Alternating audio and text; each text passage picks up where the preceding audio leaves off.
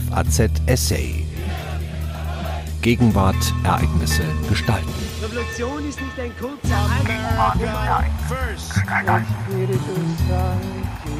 Aus eigener Stärke. Krisenhafte Entwicklungen hat es in Europa schon lange gegeben. Jetzt sollten wir die Corona-Pandemie dazu nutzen, uns zu fragen, was haben wir in der Vergangenheit übertrieben? Wo sollten wir maßvoller werden? Was können wir für die Zukunft besser machen? Identitäten sind nicht in Stein gemeißelt, sie können sich als Resultat gemeinsam bestandener Bewährungsproben verändern. Ein Essay von Dr. Wolfgang Schäuble.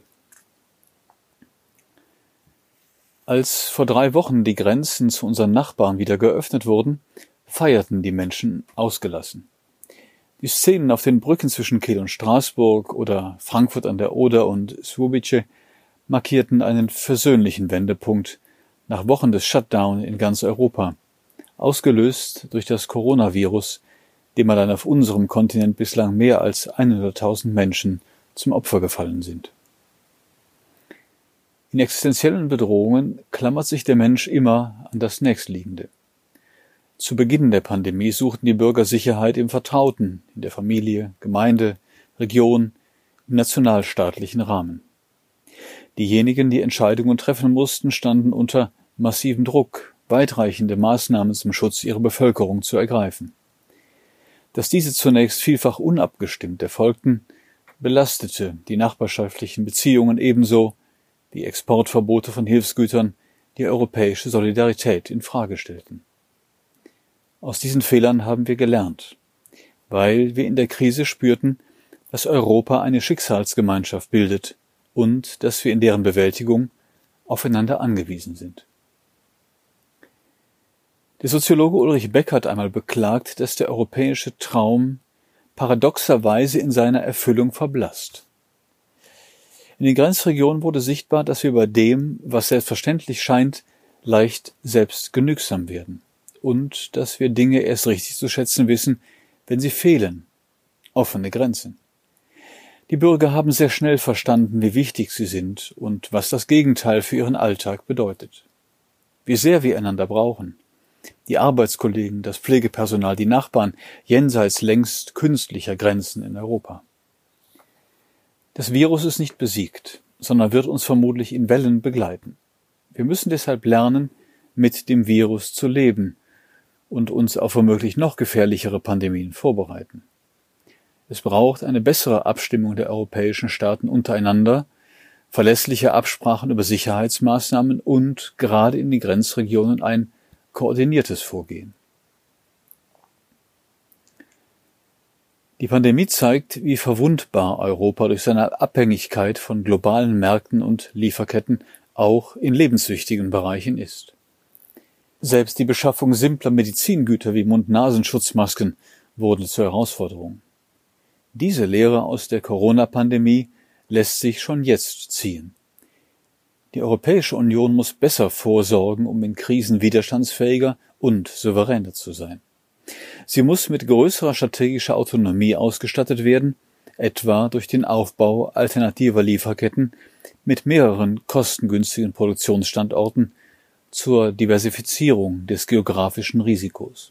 Und es gilt, die Souveränität Europas gerade im Gesundheitssektor auszubauen und durch bessere Koordination bei der Entwicklung von Impfstoffen, neuen Behandlungsmethoden, Diagnosetests und medizinischen Systemen die europäische Resilienz zu stärken. Die Folgen der weltweiten Pandemie für Wirtschaft, Gesellschaften und die globale Ordnung sind noch gar nicht absehbar. Wir Europäer bemühen vor allem Bezüge zur Nachkriegszeit und überstrapazieren sie gelegentlich auch. Amerikaner hingegen denken beim Absturz ihrer Wirtschaft an die 1930er Jahre. Der Ökonom Nouriel Rubini beschreibt die große Depression als einen Unfall in Zeitlupe. Kein Vergleich mit den durch die Pandemie ausgelösten Schockwellen mit einem ungekannten Konjunktureinbruch und zig Millionen Arbeitslosen binnen weniger Wochen. Hoffnungen auf eine schnelle Erholung der Weltwirtschaft hegt Rubini nicht. Dafür ist er beim ökonomischen Absturz zu viel kaputt gegangen, was Konjunkturpakete alleine auch nicht wenden könnten. Deutschland, das bisher besser als andere Staaten durch die Krise gekommen ist, sieht sich in dieser angespannten Lage mit hohen Erwartungen konfrontiert. Noch dazu hat es am 1. Juli die EU-Ratspräsidentschaft übernommen. Bundesregierung wie Bundestag müssen ihre besondere Führungsverantwortung wahrnehmen, und dabei kommt es jetzt vor allem darauf an, Europa wirtschaftlich zu stärken und durch kreative Ideen eine neue Dynamik zu entfachen, die es Europa ermöglicht, sich auch künftig im globalen Wettbewerb aus eigener Stärke zu behaupten. Wir sollten die Erfahrung der Pandemie gleichzeitig dazu nutzen, uns zu fragen, was haben wir in der Vergangenheit übertrieben? Wo sollten wir maßvoller werden? Was könnten wir für die Zukunft besser machen? Wir haben jetzt die Gelegenheit, unser gesamtes Wirtschaftsmodell kritisch zu überprüfen und die Exzesse der Globalisierung da zu korrigieren, wo sie zu den dramatischen Auswirkungen der Pandemie beigetragen haben. Deshalb sollten wir bei der Wiederbelebung unserer Wirtschaftssysteme besonderes Gewicht auf deren soziale und ökologische Nachhaltigkeit legen. Erst wenn wir uns unserer Verantwortung im Kampf gegen den Klimawandel und für den Erhalt der biologischen Vielfalt wirklich stellen, werden wir unserem Anspruch gerecht, die Globalisierung nach unseren Werten und unseren Ordnungsvorstellungen mitzugestalten. Unser westliches Modell ist längst nicht mehr unangefochten. Vor allem China wirkt selbstbewusst für seine Art staatlicher Effizienz und Handlungsfähigkeit. Allerdings um den Preis einer totalitären Machtstruktur und der totalen Kontrolle des Einzelnen. Im globalen Wettbewerb der Systeme werden wir Europäer unsere Relevanz nur dann sichern, wenn wir beweisen, dass das besondere europäische Modell auch für das 21. Jahrhundert taugt. Die Verbindung von Freiheit und sozialer Gerechtigkeit, von Fortschritt und Nachhaltigkeit, von Demokratie, Rechtsstaatlichkeit und universellen Menschenrechten. Um die eigenen Bürger davon zu überzeugen und um global handlungsfähiger zu werden, muss sich Europa dringend reformieren. Krisenhafte Entwicklungen hat es innerhalb der EU lange vor der Pandemie gegeben. Europa schien dabei oft eher als Teil des Problems, denn als Teil der Lösung. Die Erfahrung lehrt, Veränderungen lassen sich europäisch ohne den Druck einer größeren Krise, die neue Handlungsräume öffnen und Blockaden überwinden hilft, kaum durchsetzen. Nationale Beharrungskräfte erweisen sich immer wieder als zu stark. Das begleitet den Integrationsprozess von seinen Anfängen an und die Reaktion darauf gehört seit dem Scheitern der Europäischen Verteidigungsgemeinschaft 1954 in der französischen Nationalversammlung quasi zur Natur des europäischen Einigungsprozesses. Solange wir als notwendig erachtete, aber in der Bevölkerung noch nicht mehrheitsfähige große Integrationsschritte nicht hinbekommen, gehen wir kleine Schritte, in der Erwartung, dass sie weitere in die gewünschte Richtung nach sich ziehen, kurz das Prinzip der Ever Closer Union. Der Gedanke prägte die Entstehung der römischen Verträge, und wir lesen ihn in der Präambel des EU-Vertrags von 1992, die vom Prozess der Schaffung einer immer engeren Union der Völker Europas spricht.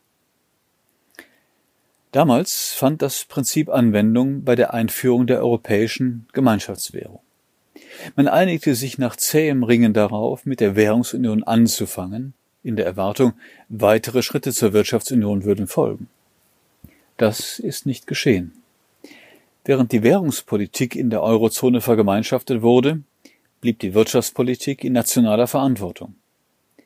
Dabei hatten nicht nur Ökonomen gewarnt, dass die monetäre Union ohne eine politische Entsprechung auf Dauer nicht tragfähig sein würde.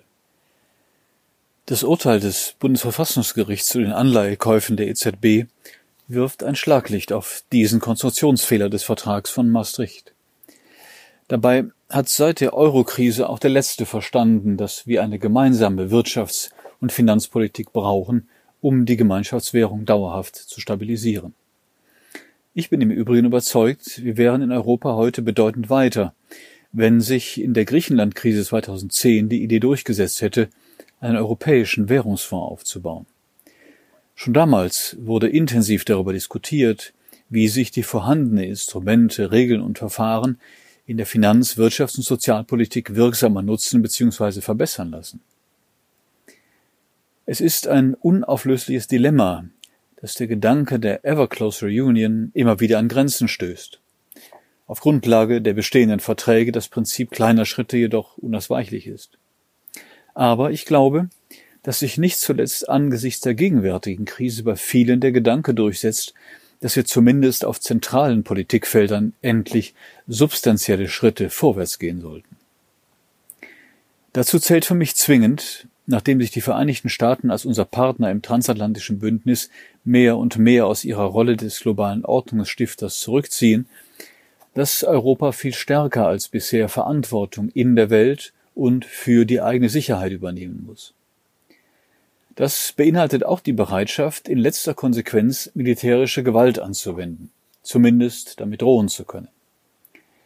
Die europäische Verteidigungsidentität in diesem Sinne zu stärken, setzt voraus, nationale Selbstblockaden zu überwinden, auch und gerade in Deutschland.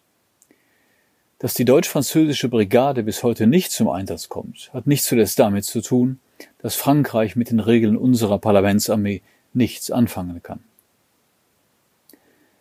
Vor allem braucht es heute den Mut, den wir in der Krise 2010 nicht hatten, um endlich zu mehr Integration in der Eurozone zu kommen. Wir dürfen die Chance nicht wieder verpassen, sondern müssen die Disruption entschlossen nutzen, über den Europäischen Wiederaufbaufonds jetzt die Währungsunion zu einer Wirtschaftsunion auszubauen.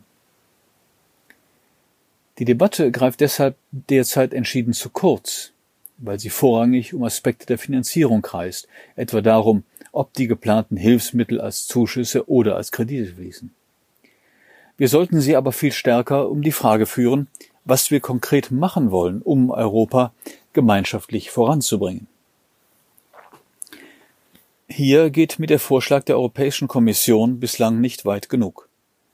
Auch wenn die Umsetzung der Maßnahmen bei den Einzelregierungen liegt, braucht es auf europäischer Ebene eine offene Debatte darüber, für welche gemeinschaftlichen Projekte die enormen Finanzmittel in den Mitgliedstaaten verwendet werden sollen und wie eine effiziente Mittelverwendung mit strengen Richtlinien sicherzustellen ist.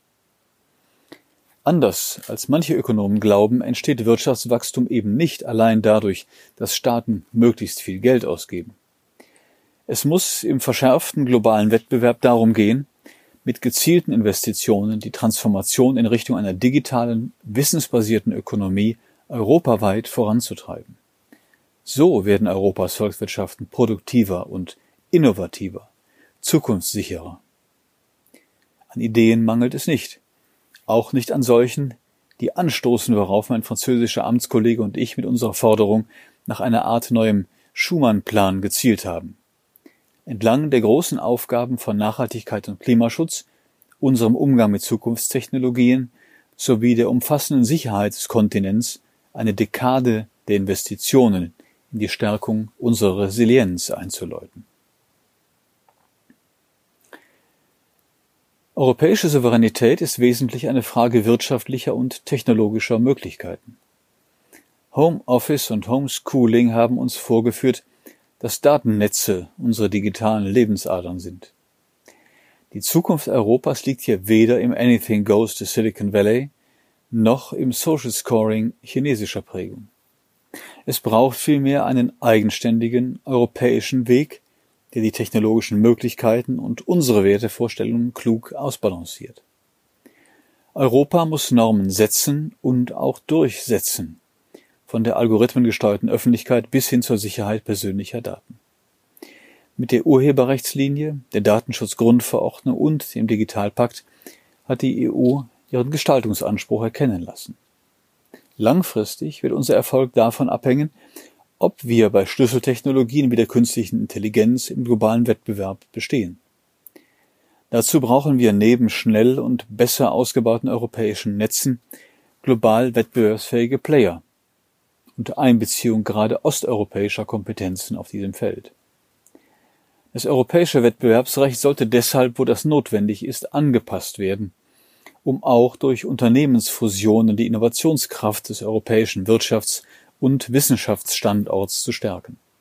um europäische Champions etwa auch im Bereich der Kommunikation, der Luftfahrt oder von Zahlungsdienstleistungen zu ermöglichen.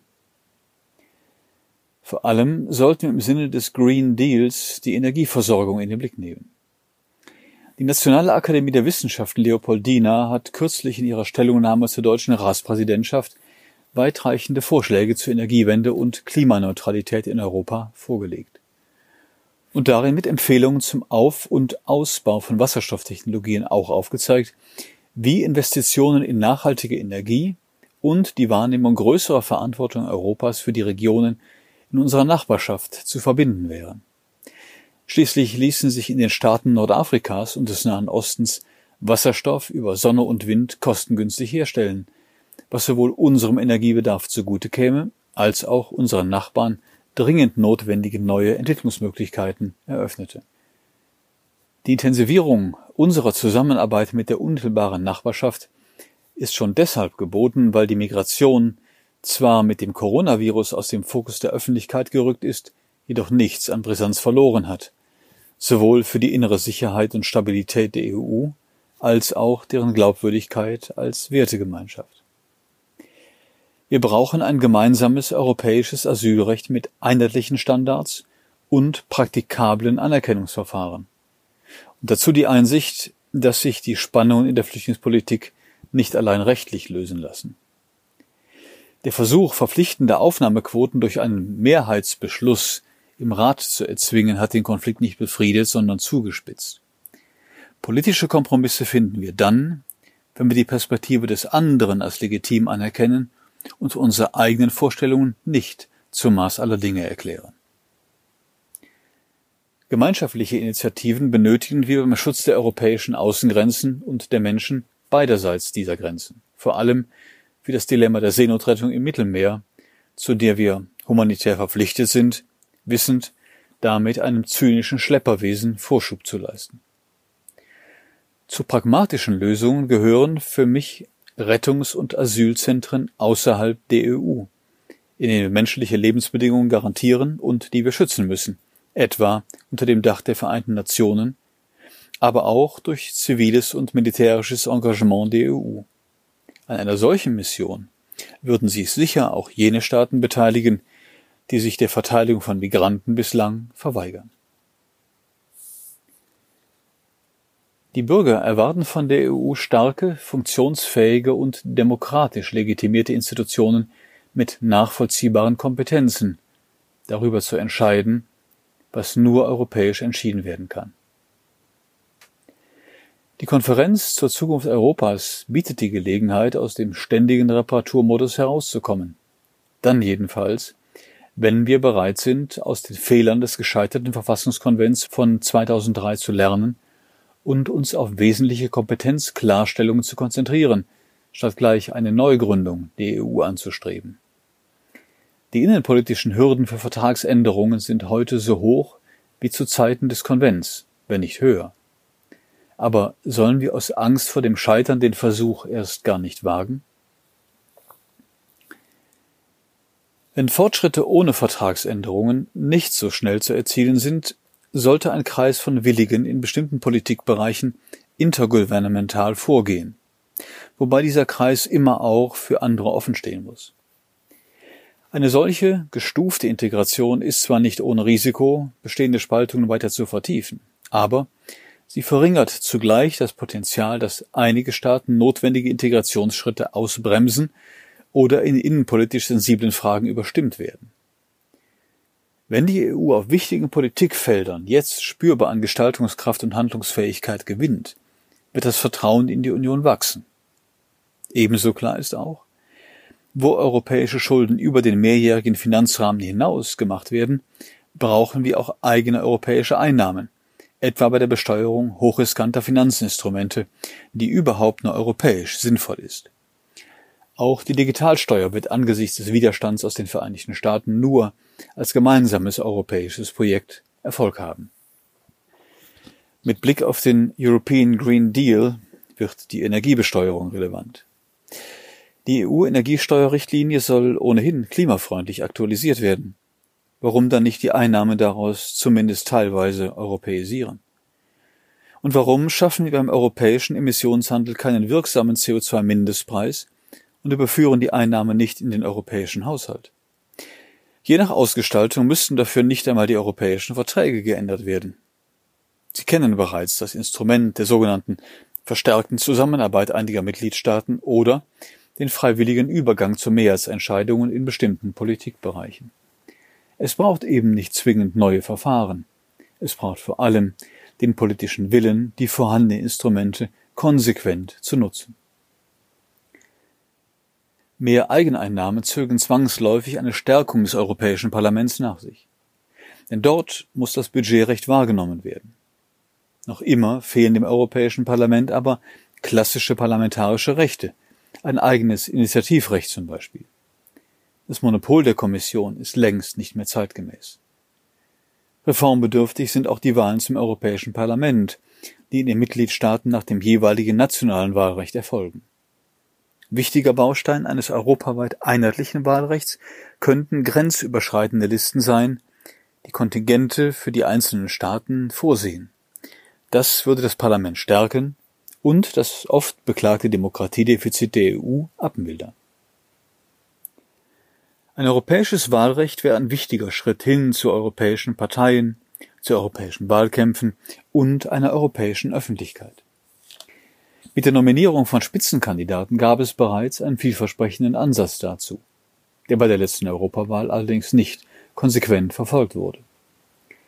Hätte sich das Europäische Parlament entschlossen hinter den siegreichen Kandidaten gestellt, hätten die Staats- und Regierungschefs sein Votum nicht ignorieren können.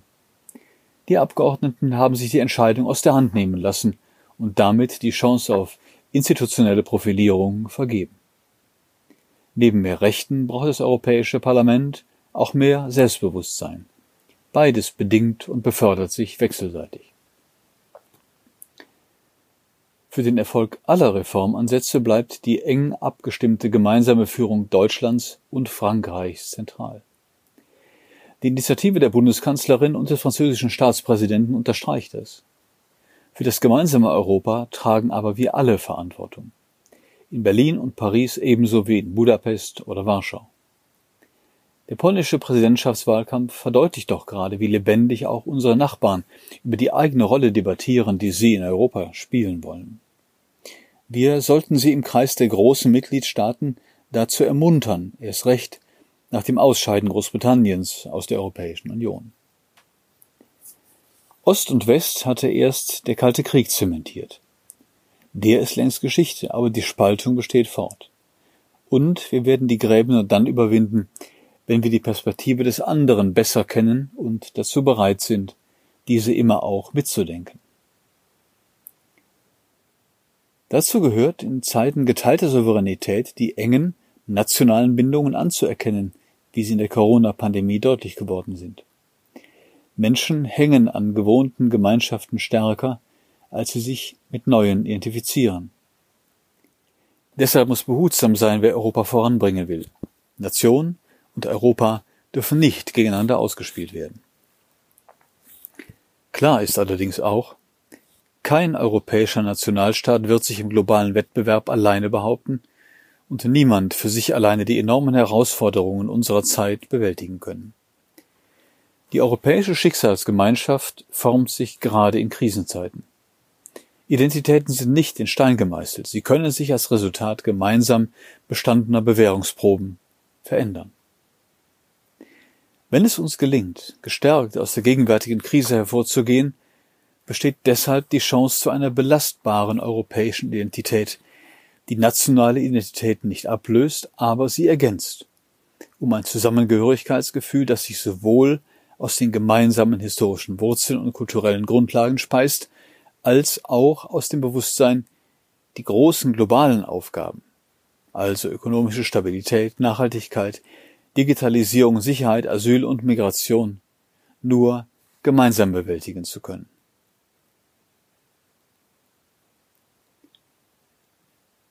Sie hörten einen Essay von Dr. Wolfgang Schäuble. Er ist Mitglied der CDU und Präsident des Deutschen Bundestages. Am Mikrofon verabschiedet sich Ihr Daniel Deckers. FAZ Essay. Ereignisse gestalten.